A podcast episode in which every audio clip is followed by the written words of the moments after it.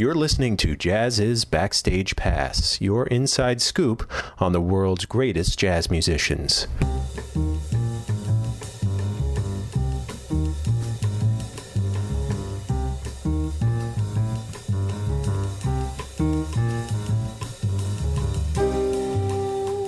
My guest today is Emmett Cohen, a young pianist with a broad vision of jazz. He's committed to what he calls the intergenerational transfer of artistic knowledge, history, and traditions.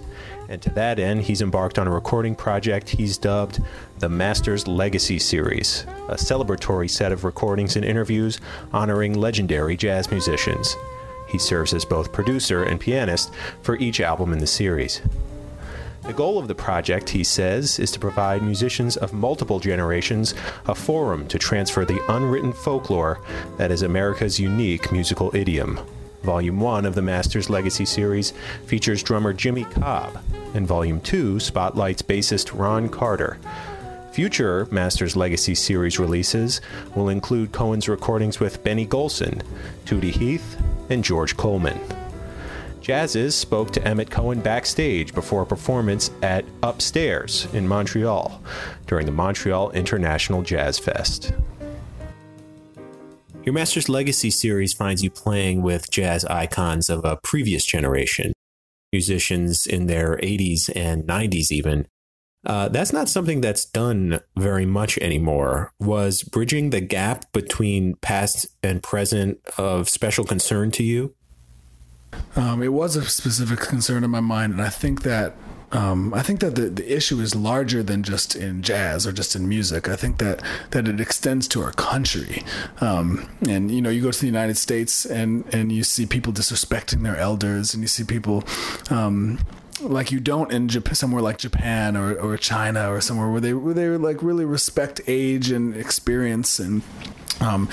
you know, especially what's happening in the country now and the government and all that stuff, you know, a lot of it boils down to lack of respect for people who, you know, who came before you and what they did. It's, you know, everyone throws that out the window. And I think, you know, this project was just a little small focus group on jazz musicians that to see, you know, what happens to the youth if they really, you know, come up under the elders and learn from their mistakes and learn from their experiences. I'd say some of the first experiences I've had with jazz masters were with Jimmy Heath. So I went to the Kennedy Center with the Dizzy Gillespie Alumni All-Star Band, and which John Lee, bass player, runs. And it was Lewis Nash on drums, and great band. And sitting in the first tenor chair was Jimmy Heath. And, you know, he was almost 90 years old then.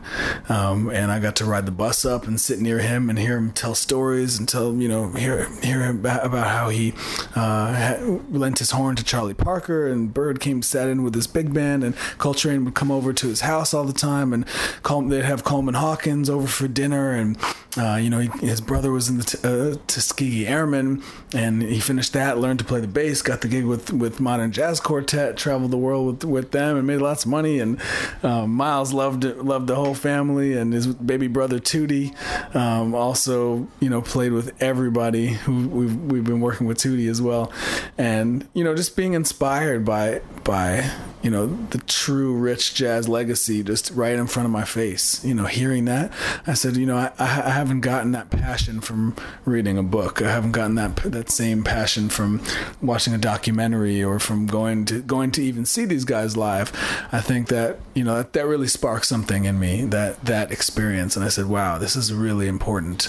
You know, even if I don't fully understand it at this moment or at that moment when I was, you know, 22, 23 years old, you know, whatever I accumulate, whatever information and experiences I accumulate will manifest themselves in time when you know, during my growth, and so I wanted to create this project not only for myself but for you know, as many young musicians as possible, so to give them a chance to just interact and sit in and get a chance to talk with and be up close to someone like Benny Golson or someone like Ron Carter, you know, and these guys guys that I've met, they're all really, really receptive to it, and they want to pass it on. They want to share what they have to share, and they receive joy by knowing that there are young musicians that aren't taking the route of infusing jazz with hip hop or mainstream culture, and really want to check out with what really transpired and why. And you think that could be because that's how it was done in their day as well. You know, you'd have the young cats sit in with the older guys on the bandstand, and that's how you learned. And, you know, back then there were guys that could pass it on. You feel like there was a generation that didn't get to do that, and these guys are really excited to do that. Well, I think that's always a part of life. You know, you look up to your parents, you look up to your grandparents, and you learn from them. And the closer you are to them, the better you know where you came from, and kind of the further in the future you're able to push yourself. Life is a lot. The biggest question is the one of time, and I think in the art world, time periods are really important. And I think that all those musicians were young once, and Benny Golson talks about cutting his teeth, right up next to John Coltrane, and playing alongside of these guys, and either getting their ass kicked or succeeding and playing really well, and getting an opportunity here and there that led to something else. And I think they're all very empathetic towards something of that sort. For sure. We need an AC break? Yeah. Let's do it. I'd said something else to say too, but I'm sweating so bad. Yeah, I know, man. I almost want to just take my shirt off, man. You can, man. Not at all. I'll change anyway.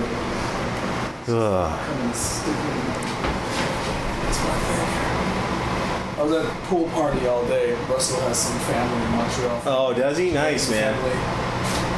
But, yeah. And so is that where you're staying? Or did they put you up? No, they were staying in the hotel. Which one?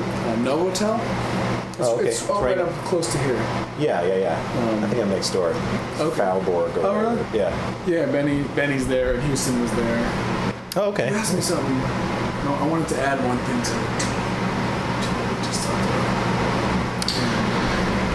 thing to it. The gist of the question was, you had a generation come up on this. Right. Yeah. And another thing is, I think that in our time right now, in 2018, we missed the boat on some of the last great band leaders who fostered different young rhythm sections, different young bands every few years. People like Betty Carter, Ray Brown, Freddie Hubbard, Art Blakey, Miles even. And, we missed that time period, and it's harder to achieve that, especially with the old musicians now who are in their 70s and 80s, who maybe aren't as determined to stay out on the road and travel like Art Blakey was up until the end of his life with a young band. But I'm fortunate to be in Christian McBride's band, and have traveled with people like Kurt Elling and Brian Lynch and Erlin Riley and Allie Jackson, and have mentors. But I wasn't around anyone in their 70s, or 80s, or even 90s. So that was another inspiration.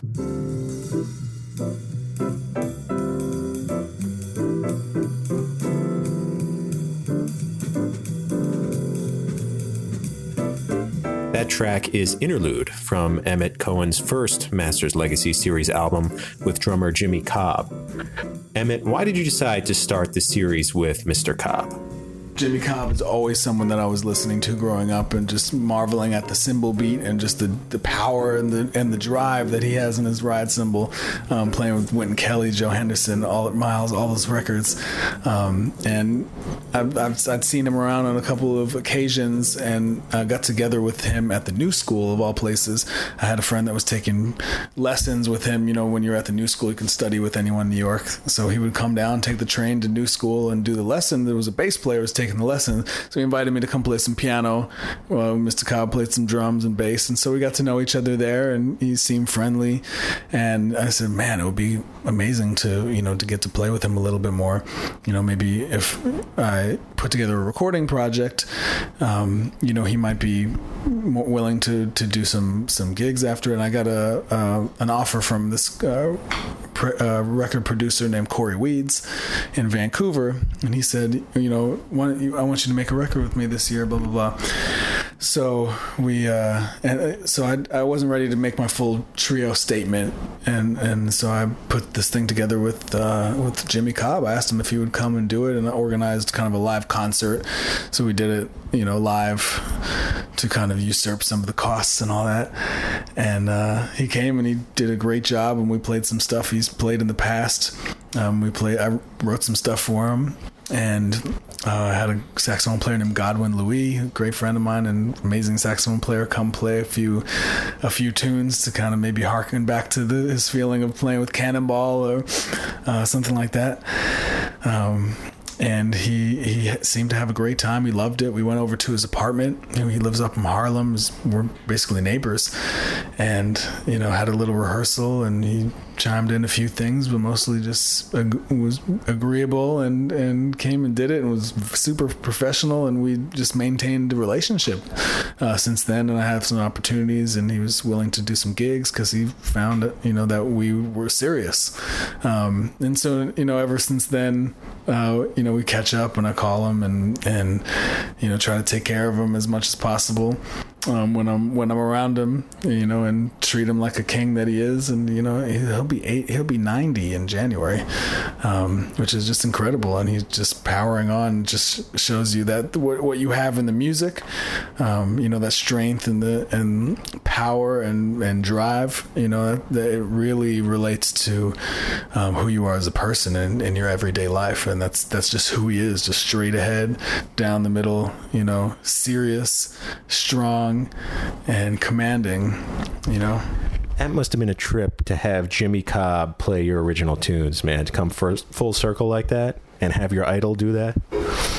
Yeah, it was amazing. And, you know, he was so cool about it. And I think it's somewhat easier to have, you know, someone who plays drums figure out, you know, original music. But I wrote some stuff for him, so you know, I kept it in his wheelhouse and in his bag, and some stuff that I thought he would bring to the next level, and he really did a great job with it. And what did you learn from playing with Jimmy Cobb? Well, just his presence alone, I think, uplifts everyone. You know, when you have a jazz master on stage, the focus is automatically heightened. There's no room for getting distracted. There's no room for, you know, breaking that focus and wandering off somewhere else. It's like you're playing with this person played with Sarah Vaughan, Billie Holiday, Charlie Parker, Earl Bostic, you know, Miles, Train, Cannonball, Wes Montgomery, everybody. And, you know, to understand that when you're on the bandstand, but to not really be thinking about it too much, but just to have the understanding that, you know, this guy has all of those people within him. You know, that's the connection that I think made it so special. And then when you're playing with someone like that, who has been around all that, you know, I think he was born in 1929, you know, born in 1929 in DC. You know, knowing all that stuff about him, just, you know, bringing a certain respect and a certain level of reverence for what he does, and then letting the rest be natural. And I think, you know, he just made me. He makes you feel so comfortable when he's playing those drums, and, you know, I was just able to really relax and just, you know, get into the groove with him, and he was very inviting.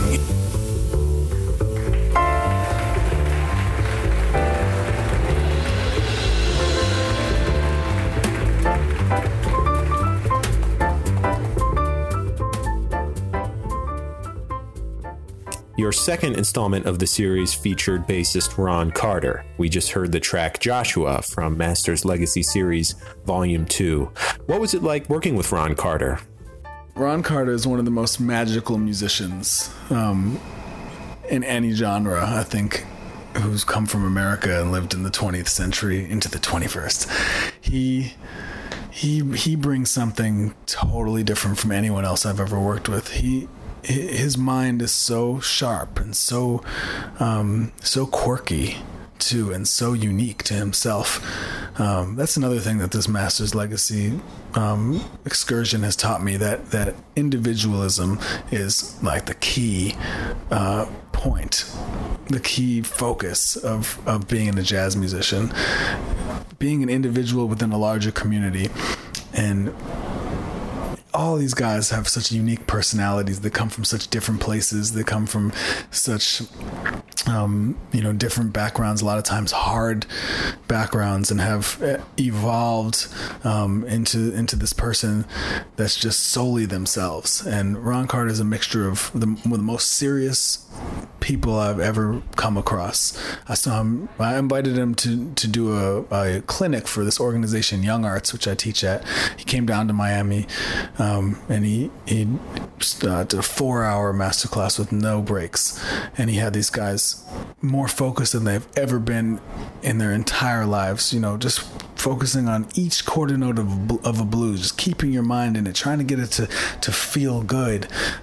Just such a focus on the basics, on the foundation of what it is to be a jazz musician. And by the time they were done, these kids were, first of all, on a new level, and second of all, just mentally exhausted.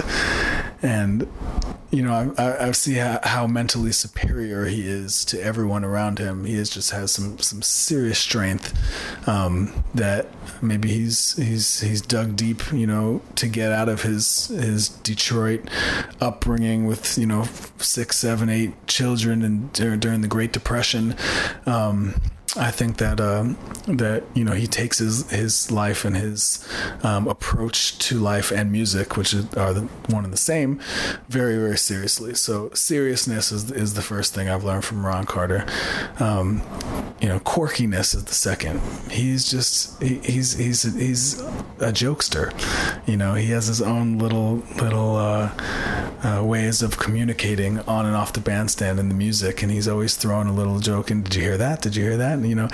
And thirdly, his goal is to make everybody play differently than, 1, they expected, and 2, than they've played before on any other night. So that's what he was trying to do with Miles Davis. He's trying to get everyone in the band to play something different than the previous night or the previous week or the previous year or the previous decade of their musical career. And I understood that when we first started our rehearsal, and when we played played our first gig, which was actually the recording session live in Vancouver at the International Jazz Festival 1 year ago from when we were recording this. He came with an even more stoic and just godlike energy than anyone I'd worked with before. And not knowing him, I didn't know what he was thinking, and didn't know how he was feeling and how he was responding and receiving. So I just put on my best professional face and my most serious vibe, and we just got to work. And I think he sensed that. And this drummer Evan Sherman was on the date with me, who he had actually hired to play in his big band a few times a few years before. And so I think he enjoyed the young energy around him, but the young serious energy. And we worked for a long time on what we were going to play and how we were going to play it and how we were going to deliver it and how it would feature him on the concert. And I think he understood that we put a lot of time and effort and energy into figuring out the musical side of things, and he really responded positively to it. And we played this concert, and I feel we really connected on a deep musical level, and that record, that concert became the record. And we put that out, and it, received some really great press and some really great just got some really great responses from even people that don't you wouldn't ordinarily think, even his manager and his wife, and people who just really know him and thought that he shined on it, which meant a lot to me, that that we could create something. And I think it started a real relationship between us. And he invited me over to his house for Christmas, and he has a little open house, and has welcomed me into his life in a way. And for that to happen is the ultimate education and the ultimate, validation that this is, I'm indeed in the right field doing the right thing. But there's nobody like Ron Carter. And there's a reason that he's the most recorded bass player in the history of music. And there's stories about him sitting in the booth on all those CTI sessions, and everyone's looking at the music and trying to figure out what they're going to play and do. And he's reading the New York Times, in the booth. And it's time to record. He puts the times down. Sight reads the piece down one time perfectly, and that's it. And I think that really sums up Ron Carter. He also has a great classical music sensibility, which adds a whole nother dimension to his playing and his philosophy about music. You'll go into his house and he'll play you the most amazing recording of him playing the Brandenburg Suites with a string quartet, laying down a bass line underneath, totally being Ron Carter, not trying to conform to any preconceived notions about what Bach should be or feel like or sound like. He's just being Ron Carter within the situation, and that's what he does best, and that's what he teaches you. Be yourself. It's okay. There's always going to be a hater out there. There's always going to be people who don't appreciate it. There's always going to be people who want you to do something else, but you only get one life, and you have to stay true to yourself. And that's what I've learned from Ron Carter. So you mentioned you're here with Houston Person on the one hand, Benny Golson on the other. And like you said, two kind of very different styles. First question, how do you kind of define those styles? And number two, how do you navigate between them as a piano player? Well, Houston, we've been calling him Heartbreak Tenor. He's just every last feeling and emotion, and just soulful, slick, bluesy, greasy, South Carolina, deep South tenor saxophone just goes into every single note. And, he's doing a lot less thinking about what he's playing, a lot less feeling what he's playing. He's played with so many the greatest singers and greatest blues musicians and everything, worked the Chitlin circuit. And, he's comprised of a certain set of experiences that make him who he is. And that feeling of just playing from the heart and the soul, really inspired us to do the same. And so we just played. And we just played, we didn't have to think about, are we doing anything right? Are we doing anything wrong? Is this the right kind of vibe? Three notes from him and it's like, boom, everyone's together. And it was amazing to me I've seen him so many times, but this is the last 5 gigs we did with him that we've played together, and having my band behind him too, we can kind of like put our concept, focus it into what would make him lay, really nice on top of it. And I think he had a great time. He has such an amazing sound on the instrument too, like such a strong, big tenor saxophone sound that when we played together, he just laid that sound under us. We had an enormous dynamic range, and we would play very, very loud with him, and we would also play very, very soft and somber. And the way he constructs his set, he's a master of programming music. So he'll do a certain energy of a song, maybe, it's very strong, and follow it up with something, very slow and romantic, and then play something, a little bit with a little Latin flair. And he's really good at mixing up the emotion and the feeling and that musical content. Really great. Programmer. He's about playing for the people. He's always, who are we playing for, and how are we going to get them involved? How are we going to connect them with us and each other? And that's his MO. And learning from someone like that, you really learn how to connect with an audience, and you really are able to get into the vibe. And that's another learning experience we've had. Contrast a little bit with Golson, who's more of an intellectual composer and speaker.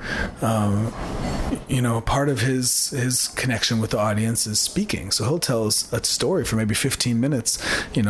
That's got a little sadness in it, a little humor, a lot of historical information and context, and he'll put together some just incredible stories. comedies that have people hanging on the edge of their seat, and the punchline comes, everyone cracks up, and then he goes into a song that relates, directly to the story he told.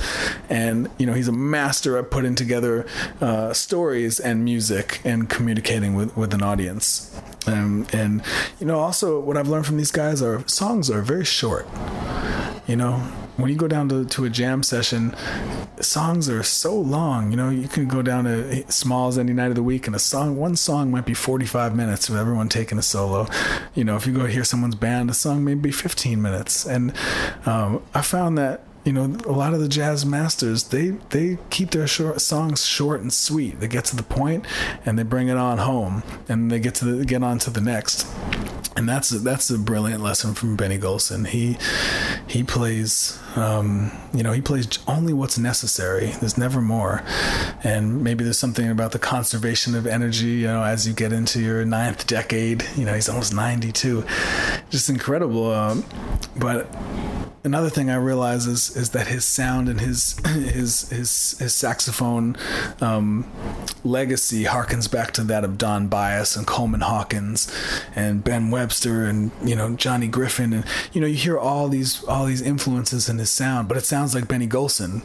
And that really affirms my belief that you should check out all the people who came before you and let them enter your sound and let them enter your heart and your brain.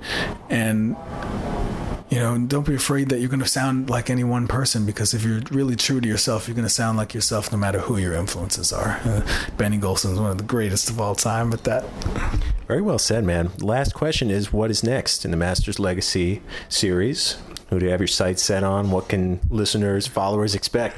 Well, we've done a couple of sessions. Excuse me. We've done a couple of sessions with various musicians. I did something with Benny Golson and Tootie Heath on drums, which we're working on, which is going to come out some point in the next, coming months or year or so. I've done something with George Coleman that's in the can. That's also I feel really, really good about.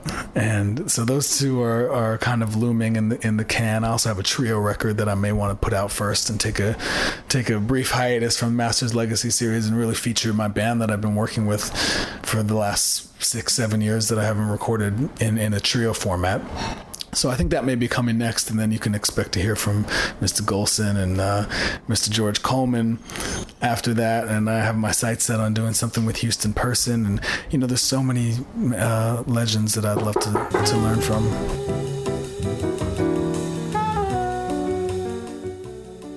Thanks for listening to Jazz's Backstage Pass. We hope you enjoyed this interview with Emmett Cohen. For even more conversations with your favorite musicians, plus lots of other indispensable jazz news, subscribe to our magazine or visit our website at www.jazzis.com.